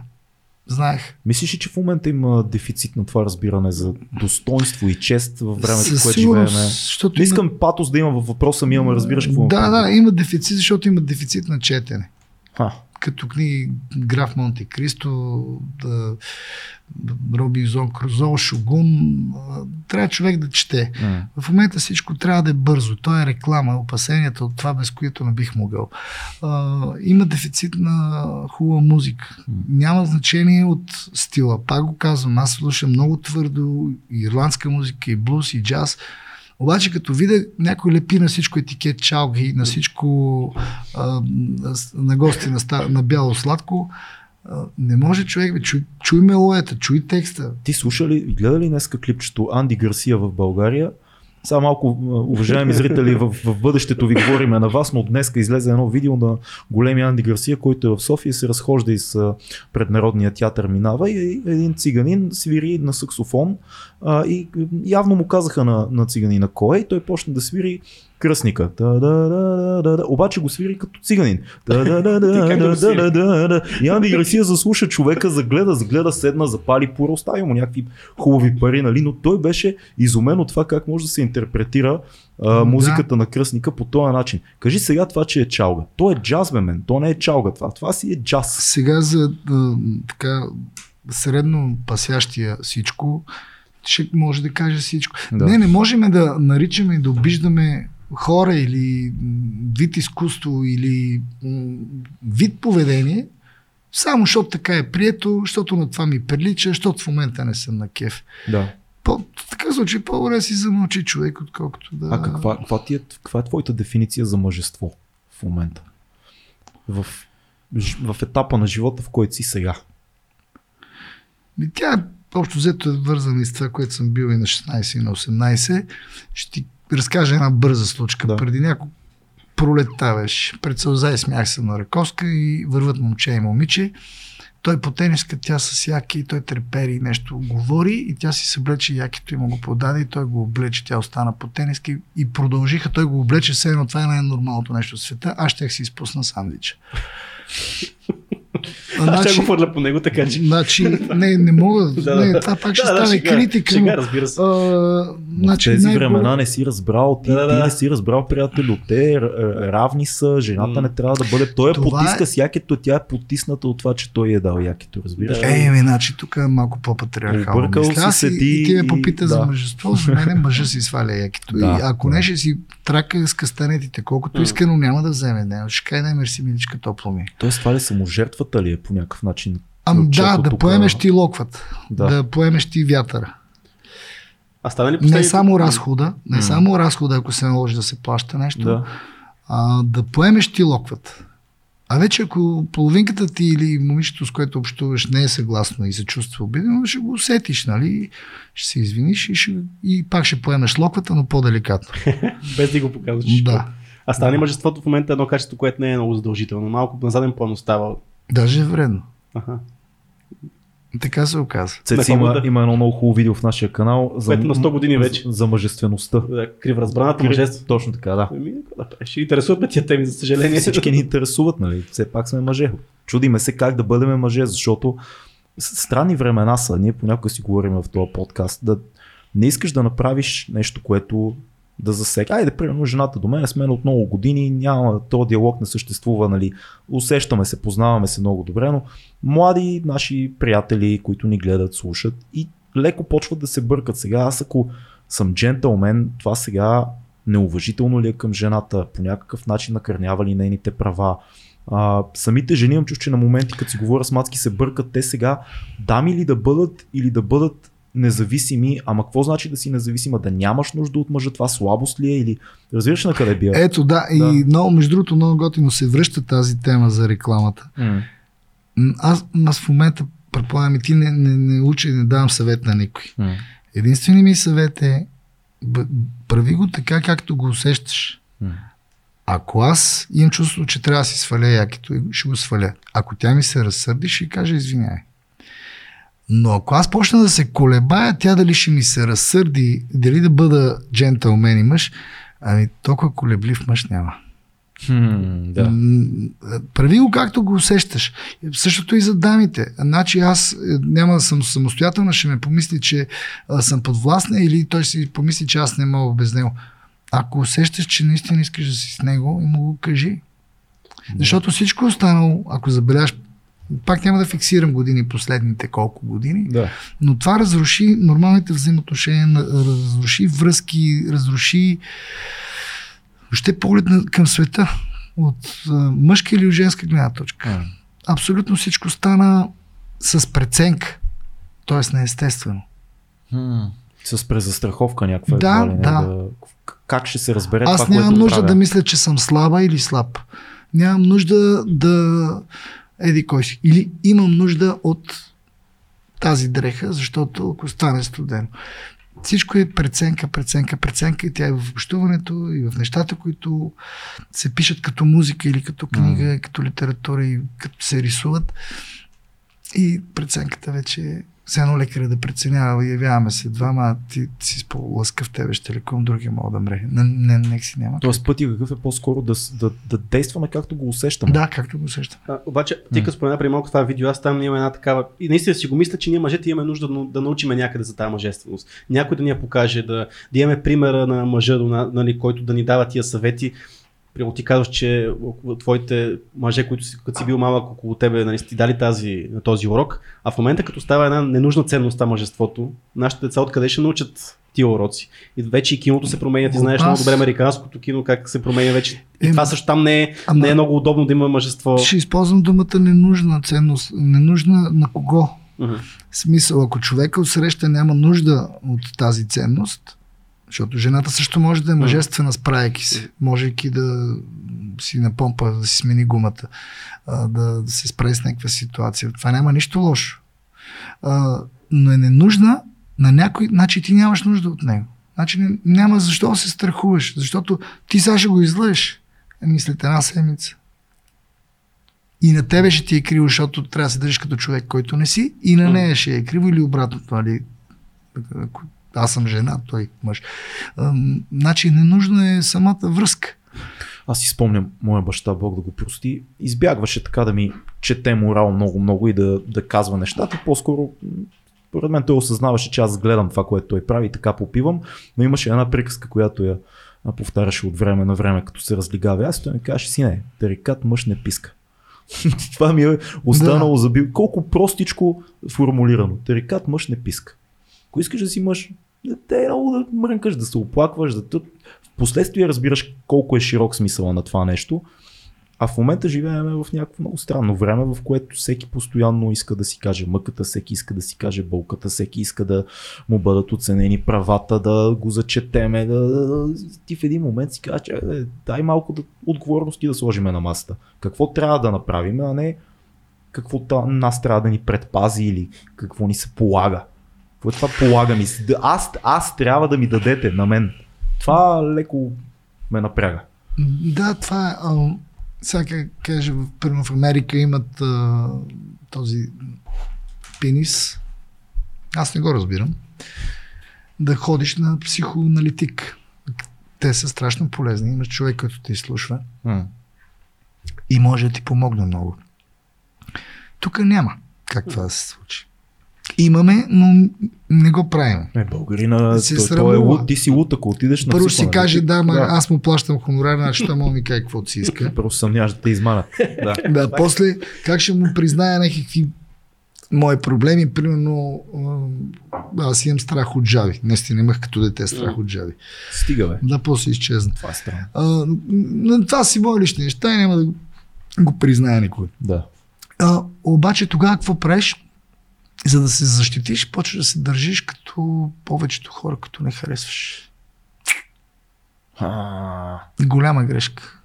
Голяма грешка, защото тогава почваш да не се харесваш, да не се уважаваш и почваш да си недоволен, без да знаеш защо, че не се чувстваш пълноценен в общуването си, в професията си. Просто човек, според мен, трябва да прочете пак някои книги, казвам. да си установи какво иска и кое му е ценно на него. Примерно, мен най- казваш, най-важно ми е семейство, или най-важна ми е професията, или най-важно ми е планината, или уиндсърфа, или там с каквото се занимаваш. И, и като знаеш кое ти е най-важно, да си кажеш и през кои граници не трябва да преминаваш. Не мога да си валек да мачка всичко в името на най-важното да. Кажеш само тук и тук и тук, но всичко останало на първо място ми е това. Но трябва само да си дадеш самооценка. Мисля, че тия телевизори и тези, та- тази информация от всякъде, то готова, вкусна, смляна информация, толкова объркват хората, че и те не могат да променят, що са нещастни или сами. Ти по-самотен човек ли си? В смисъл, имаш приятели, много то е ясно, имаш семейство. Въпросът е, обичаш ли да си сам? Саможив съм. Саможив. Е, думичка, Саможив да. съм, да. Най-хубавата ми почивка е когато съм сам, така за няколко дни или с баща ми си качи, ма ние с него, като сме двамата, не говорим. Да. и сме в плейната. Просто запалиме печката, Единия ще сготви, другия ще нацепи дърва. Нали говоря битовизми и глупости, но на мен това ми е най-хубавата почивка и след това като се върнем по друг начин сядам да пиша или да с колеги да репетирам и така нататък. А, и същевременно много обичам хората. М. Когато до момента, докато не усетя, че те се държат консуматорски. И че аз също съм част от консуматива. Да. А, След, в следващия момент а, моята защита е хумор, да. базик и аре всеки е ходи да си гледа работата. Базик от неудобство. Ами дай да се усети малко. подхрани малко тази Да. Това тази нужда. Аз а, така срещнах един твой прякор, който е единакът, който сега в тая... Като малък Като- ми, на село ми го сложиха този прякор, защото всичките братовчеди и братовчетки бяха по двама, по трима, аз съм едно дете. А и сам си движех по цяло лято, ставах преди другите. Те спяха в къщата, аз бързах да изкарам нагоре козите, после по реката с въдицата и бос и такова, единака, единака и така си ми остава. Сега, още ли има единакъв, още ли е в тебе? То- Този хлапак, който навсякъде... Ами, да, приятно ми е да съм сам, но сега някакси се, съм се вторачил, когато мога да съм с децата си. А, гледам да им огаждам и, и то така не, че да не да ги разглезя, сигурно голямата ми грешка е, че се опитвам да им дам това, което не съм имал аз. Първото нещо, което направих, когато голямата ми дъщеря беше на 3, беше да намеря дървено конче и да го лакирам. Аз сам си го нап... Да, защото нямах като дете. Не Си- се си продаваха. мечтал. Да, имах Аха. една табуретка, която избушвах от яздене, въртейки дървена савя и дървено конче. Нали, де такива глупости. Супер. Това е много интересно. Всички, имам чувство, че всички бащи а, са, го имат това в себе си. Каквото си го нямал, да го осигуриш задължително на, на детето си. Да го наваксваш. Пак се сещам някакви неща с моя баща, които ми е казал и ми е правил, защото той е израснал много бедно в Созопол. А, и, и след това ми малък, искам да имаш неща, дето аз съм ги нямал. Което е много интересно. Защото после пък какво правят бащите, дето са имали неща като малки? Е, това е въпроса, който се загнезди току-що в главата ми. Ако ти си пък имал, какво правиш ти? Защото И тогава е много важно бащата да се усети. да, М. ти сам Да не да се дадеш- опита повече, Да, а да се опита да се върне или Дори малко. малко по-малко, да, за да научи сигурно... баланс. Да, и за да научи на как, как да имаш сам нещо. Може Да. би, не знам. Това е интересно. аз съм виждал случаи бащи, които са имали и отиваме в една крайност, която е Отгоре. Отгоре, отгоре, Да. отгоре и в един момент всеки, всяко дете е много интелигентно и знае как да си манипулира родителите, успява да получи още и още и О, още. децата са страхотни, те и като деца, актьори, това е велико нещо, ако е правилното дете. Аз, аз съм ти казал, аз обожавам една роля на, на твоята дъщеря в а, Къръци на Ивайло Христов, където тя се, значи за който го е гледал филма, има едно много хубаво, много сладко хлапе, което седи на един покрив и е изключително кисело и мрази целия свят. Има една много яка реплика. А, какво и казваше Елена Телби си казва, ти какво искаш, а, какво виждаш навън, а, какъв е града, а, сив и, и, и нещастен, и какво беше? И тя Сив. Сив, да. А, и тя нещо и казва и, и, и дъщеря ти казва, ми на мен пък така ми е готино да ми, да ми е сило. Аз да, аз харесвам силото. Аз харесвам силото, да. да, и Ивайло Христов и беше казал, искам накрая да изгониш. И Йо гледа, гледа. Ама Ивайло ни да реплики и Йо гледа, гледа към града долу и казва. Аре, чао. това, това е жестока, жестока реплика. Аз ти казах, че вкъщи с моята приятелка до ден днешно, откакто гледах макаръци, като излиза някой такъв Аре, чао. и това е репликата. Добре, тя... Чува някъде тази реплика, да е вероятно. Ами да, може, може пък да си е взела от някъде всъщност. А тя реално няма амбиции дъщеря ти да се занимава с а, актьорство или? Ами аз се надявам да не се занимава. Ам, мисля, че е влече обаче. Гледаме често, когато сме заедно, защото не живеем отделно, а, гледаме разни филми и така, и с малката също, и след това коментираме. Анализирате си. Да, и Да. ми е много интересно понякога как ги възприемат нещата и колко така асоциативно, хубава е асоциацията да се Да. възбужда. Примерно Аватар, като гледа за първи път, а ние сме си говорили, при това бях чел истории, приказки, работи. И тя вика, тук има нещо много самурайско и много индианско също време, М. и това дърво на живота. И използва думи, Да. които аз съм си мислил, Да. но не съм ги казвал. Просто и пуснах един интересен филм. И, и абсолютно точна оценката. Тая митология, която е във филма си е Е, супер. те не обявяха древна. даже, че е, Покахонтас, историята на Покахонтас е едно към едно като тази на Аватар. Абе, камера на ебати за, не, крадеца. за неячията Крадеца. крадец. А ти, ти спомена самурайската а, идеология и изтока като цяло. Те си те влече източното. И самурайите. Харесва много, да, симпатично ми е много, Да. освен а, силно симпатично. И това, за което говорихме. Спомена и Шогун преди И това. за усещането за живот и смърт и дълг. М. Много важно и преди малко нали, разсъждахме така Да, накратко, да. какво значи да си днеска мъжествен, да си твърд. Не, ти просто знаеш какво трябва да направиш. Аз служа означава. Да служиш, абсолютно. Самурай е, да, той служи. Самурай не е агресор, той служи на господаря си. И ако, примерно, аз мисля, че в нормалното общуване, ако а, е- едно момиче знае, че момчето и я чувства като господарка, без естествено тя да му стъпва на врата за това, М. това е най-нормалното усещане. Тогава нито тя си задава въпроса, сега той да не ме помисли, че съм много зависим от него, от него нито той ще си, да- дали да си сваля якито. Тоест, а, а, ако, ако те разбирам правилно, тази самурайска логика работи служенето, в, може господарят ти да е всичко, може да е кауза, може да е а, чувство, може да бъде цел, която имаш да. Да. служиш на това, което си преценил, че е важно. Да, може да е домашният ти любимец. Да. Да, наистина, може да е звучи интересно. древно, но а, ти ще служиш на тази цел, защото в момента така усещаш най-важното е това ти е реалното, естествено усещане и нужда. А не какво ще си помислят хората. Гледал ли си а, Куче дух на Джармуш? Дух С- куче, дух куче да. Пътя на събор. Зловещ филм. Да. Просто страхотен филм. А много интересно се интерпретира с Форест. Форест Уитакър се запознах лично. Стига, бе! Да, в Маракеш, но си говорихме през 2 метра. Бях с кецове тогава на фестивал на краля на Марокко. Какъв е готин, бе?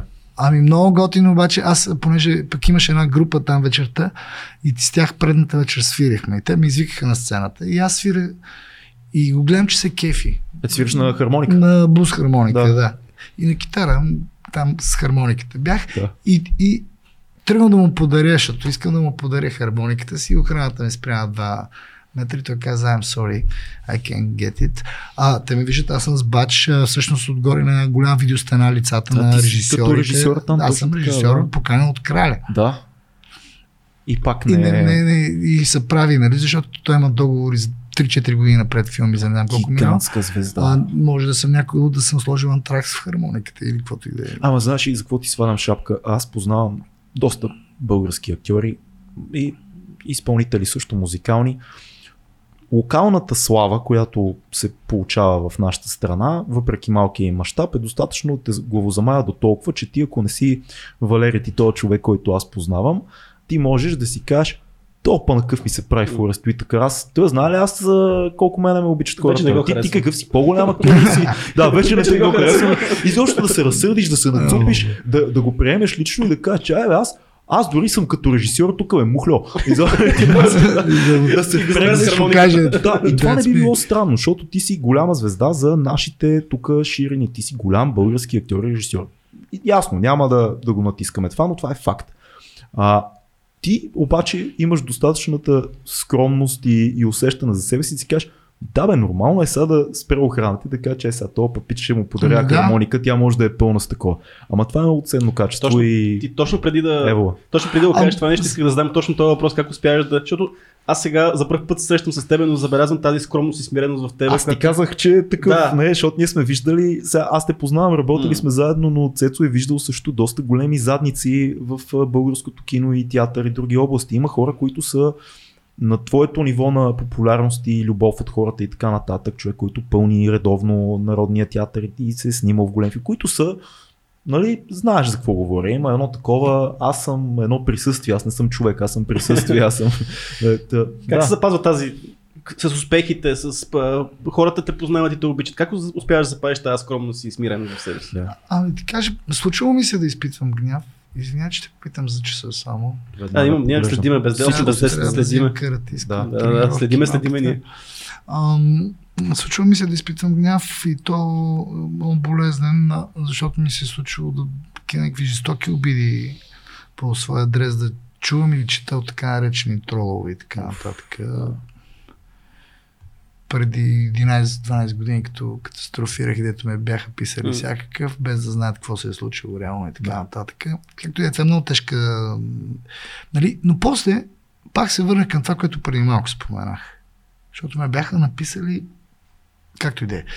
Но се върнах към това, постави се винаги на човека на отсрещната страна. Ето Форестовите кариери. Аз казвам, аз ако съм отсреща, имам договори за не знам колко милиона и толкова екипи работят в момента по три филма, примерно, които подготвят. Аз да целият играя. свят те И познава. целият, да. Не мога да приема случайна хармоника и да мога, да- мога да е всекъв, мога да, е, да ме отрови да такова. Да, Плюс факт. това по договор аз имам точка, той има такива точки. Ме- Това ми, ми го обясни охранителя, между другото. Да, разбирам, няма проблем. Просто исках импулсивно да си подаря любимата хармоника. Ам, и си говорихме през 2 метра. И той ми се извини също. А, той се оказа, между другото, и братовчет, а, далечен родственик на краля на Марокко. Аз не знаех. А, както и да е. А, И когато се поставиш от среща на другия в мястото, той може да е всеки. Може да е просека, може да е някой, който те агресира в момента. Някой, който ме е обиждал. Аз казвам, добре, ако аз съм на негово място и примерно си казвам, ето то, гледам този филм, в оня филм, и си мисля, че като ние снимаме сме богати Да. и че е такова. Не, и то няма всичко етап, ми е- хората да, се мислят. това. Да, Мене ми А, звъняха хора, като завърших снимките на филма, ми звъняха приятели. Не, не искат пари, и какво сега засне филма всичко 6, нали, 5 години няма да работим. Аз викам, брат, не можеш, не свърши, не можеш да си представиш е, реалността каква е, но да, извиняй. Да, не, то това е, сега няма да разяснявам каква е, какви са хонорарите. И ще кажа, докато си Като за разделих- самурай, да кажем като за самурай. самурай, да. Да. А, като го разделиш във времето, което си работи, ти Да. се пада по 120 лева или 105 лева на месец. Да. За целия Да, период. в който ти си избачкал над това. Да. Над Ти си мислил ден и нощ за И това. отделно, нали, на баща ми там да му помагам да Да. цепиме дървата. Да. Както и да е. Но като се поставиш на мястото на другия и естествено се опиташ да си представиш това, това е, между другото добро актьорско а, Упражнение. упражнение. М, Аз съм, аз съм израсъл в крайен квартал също. м. Разбирам ромски, ще кажа цигански. Цигански, Да, може, разбирам да. го, позабрал съм го на говорене и много приятели роми. Да. И таки си ако аз съм израсъл там, обаче не, не съм се интересувал, не съм завършил училище, не знам си какво, па нещо ми се е случило, па съм останал без... И в един момент да го гледам един по телевизията два-три пъти, после прочитам някой журналист за 50 лева хонорар написал някаква глупост и ми ще го псувам. Да. Имам ли право? М. Нямам аз морално, Валери.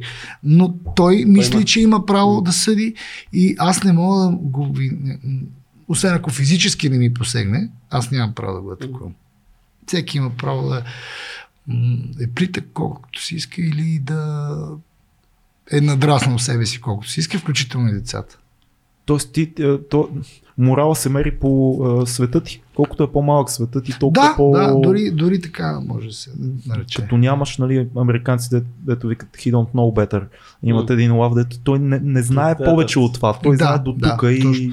живота ти е дал това. Не съм привържен да подадем другата буса. Не ме разберете погрешно. Не съм... Не съм се заблуждавал Да. в тази когато мисля. няма на къде да се отива. Но Да. това, че някой от къщи на 6 ръки написал някакви гадости, защо да си трова нервите с това? Аз все си мисля, че тая жълта ерата на, на жълтините тук последните 15-20 години вече в България умира все повече и повече, защото хората, когато харесват даден актьор или изпълнител или журналист или автор, писател, вече е лесно да взимаш от него самия информация за това той какво прави. Това е едно от хубавите неща, които социалните мрежи правят. Няма нужда да минава през посредник всичко. Тоест, ако аз те харесвам, знам а, на Валери страницата във Facebook или сайт или нещо, аз от тебе разбирам ти какво правиш, кога ще си в театъра, кога ще си в киното, гледам някой подкаст като това, в който едни хора си говорят нормално и няма такива айде сега да извадиме тук нещо и така нататък и нищо не се реже. Да. И виждат това, този човек е това. Те затова много хора не искат да идват в подкасти, между другото, защото не, режеме, не защото да е дълго. монтира. Не, Да, и защото е, няма да издържи ролята им. Ако ти си присъствие, ако ти си някакъв персонаж, такъв имидж и като застанеш тук при нас с Цецо, ето не сме много умни, ма не сме и твърде глупави и то ще се пропука в един момент, ще стане такова неудобно за всички малко. Много, между другото, това, което каза, аз бях спрял въобще влизане в социални мрежи. М. 9 години. И заради Шекспир почнах да влизам, за да Трябва. крия хора. Да. И в един момент установих, че наистина, всъщност, и се надявам да си прав, че тези хора, които мислят елементарно, които мразят всичко и света и така нататък, нямат никакъв момент на самокритичност или реален поглед върху ситуация. Затова аз казвам, никой не съда без да съм бил там. Пише някъде, еди, кой си направил, еди, какво. Аз не съм бил там. Не мога да кажа, да го кълна и така нататък. Така. Не знаеш какво се е случило другата гледна точка, другата страна на медал. Обаче, и точно това видях, че пък много време може да се ориентираш, ако четеш правилно и между редовете. Аз аз знам с кои хора бих работил. Просто заради шега, заради нещо М. казване, с кои хора искам да се срещна и с кои хора предпочитам да не се срещам. Така че са полезни в това отношение, колкото и да е тъжно, че не е реалното живото общуване и докосване. Да, така е. Така е. И за да не бъдем бити от млади каратисти, да минем към една рубрика, която правим на края на всеки епизод, която се казва книга, филм, събитие. И искаме от нашите гости да ни препоръчат една книга, един филм и да ни поканат на едно физическо събитие. Така че да започнем с книга. Препоръча ни една книга. Фу! Е, сложно е, но то не е... Значи, освен тази, която споменахме два пъти, Шугум. Да, Любима и препоръчвана между другото не веднъж в подкаста. Да. Искам да, се сетя някоя, която и по-трудно се намира. Това е интересно. Добре. Две не може, нали? Може. Може, и ако искаш Може. и три може. Валери, може да правиш каквото си искаш. Да. Практически в този подкаст, тук си си... Значи, първо искам на тези, които не са чели, абстракирайки се от филма, защото той е много различен, Окей. а, да, да ги поканя да прочетат книгата Възвишение на Милен Русков. Аз, аз я прочетох два пъти. Един след друг. На- След първото четене имам пасажи в главата, които знам на Изус и в Аз още не съм, да не съм я чел, майка ми я Yes. прочета и беше покъртена направо тази книга, вика задължително трябва да я Да, прочетеш. аз мислех, че е мъжка книга, но и, и, и моята майка също много я хареса. И аз започнах да пиша тогава сценарий, ми казаха, че вече е написан. Те после заснеха филм. Е, Сега, нали, не коментирам филма. А, той е така друг вид изкуство и по друг начин разказ. Да. Но А- а... трябва да се уважават усилията на Да, екипа. разбира се. Това е труден филм. Той по друг начин е направен, но аз препоръчвам живо книгата, защото тя е един монолог, който в един момент става на читателя, става твой. Има и такъв тънък хумор, и толкова себеотрицание, и сравнение и на национално ниво, и на личностно, и толкова майсторски е написана. Тя ли беше написана малко повече на, на диалект? Лек, ди... да, Имаше на лек диалект, диалект да. да. Е, на- Ма това може би, може би плаши някои хора. Ще не, не, а, Не е проблем. ме плаши диалекта, когато не е уместен. А в случая върви толкова хубаво и толкова с героя. Имам чувство, че Бог да го прости, Гришата Вачков ми я чете. Като, е- в смисъл много хубаво е направена, Да. написана. А, Милен Руско Възвишение. А, чакай да се сетя някой от забраните, защото моят прат дядо не, един, един ми дядо казак, който е. От забранените. Ами да, той носеше по соц времето забранени автори в къщи. интересно. С какво западни... А, и български имаше на Емил Коралов, не Коларов. Окей. Ако можете да го намерите, аз имам най-старото издание с старото е Я и да го дадете на децата си между като са се научили да четат в края на първи клас до четвърти, пети. Така. Как се казва книгата? Слънчевата книга се казва Слънчевата книга. на Емил Коралов. Окей. може би първия български фентази роман. Главният герой Жари търси слънчевата книга. Страхотно е написана. Много яко. Смисъл казвам, че на моменти е, така надхвърля Жул Верн, а, а, капитан Немо, разни неща, които не е имало тогава и няма как да се сетиш и после гледаш, а, имаш на тясти столчета, после гледаш между, толкова 60-70 Да. години след това гледаш между Звезди войни спидерите, дето се гонят между дърветата в джедаите. А, да, да, да. А, и книгата е написана страхотно, страхотен вкус. Много яко. Да, да се намерят. майсторство и неизвестна е била забранена, защото двама от отрицателните герои са руснаци по времето на соца. Ако ги бяха променили с някакви други, може да Да. мине тази книга, ама не.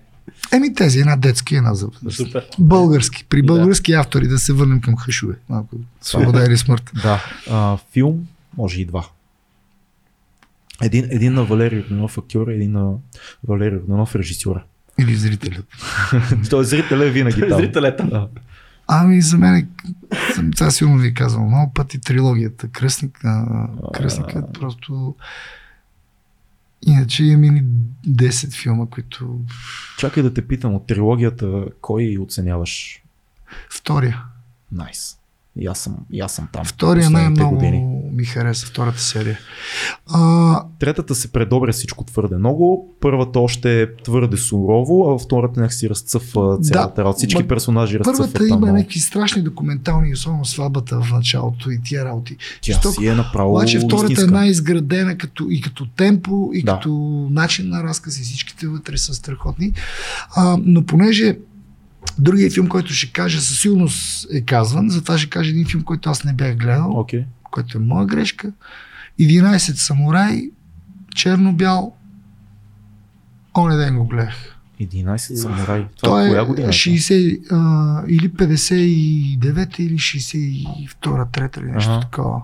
Има го в един от тези сайтове, които не трябва да се да, за дърпане. Оня ден го дръпнах, с такъв кеф го изгледах и толкова просто разказана история, тя по действителен случай.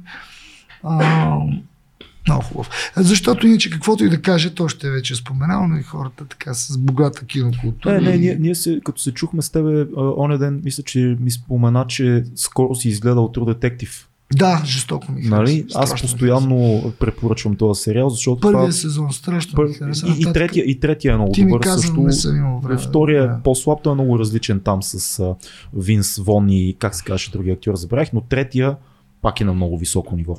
Първия и третия са ми любимите, а, а този сериал може би беше първия, първия сериал, който аз осъзнах, че киното някакси може да съществува под сериална форма. Да, да. Този пич, който го режисира Кари Джоджо Фукунага, сега направи последния Джеймс Бонд.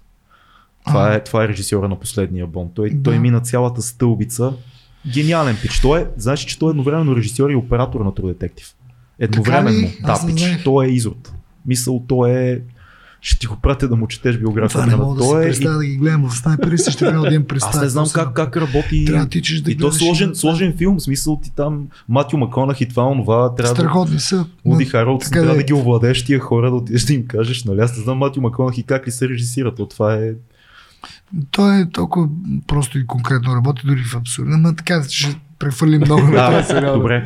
А, събитие. Ти в момента играеш Караконджо много активно. Да, Караконджи И Окания. аз още не съм гледал, за което се извинявам, ще дойда. Утре вечер имам на сцена на четвърти етаж горе камена сцена в Народния театър. Влиза се през служебния вход. А, играл съм го и на голяма сцена и много се надявам да... Стана страхотна пиеса и се надявам сега Това да... е по Хайтов. А, основата е Дервиша Осеме на Хайтов. Има от още един негов разказ а, с, а, Мерак, Парченце и другото от мои неиздавани разкази.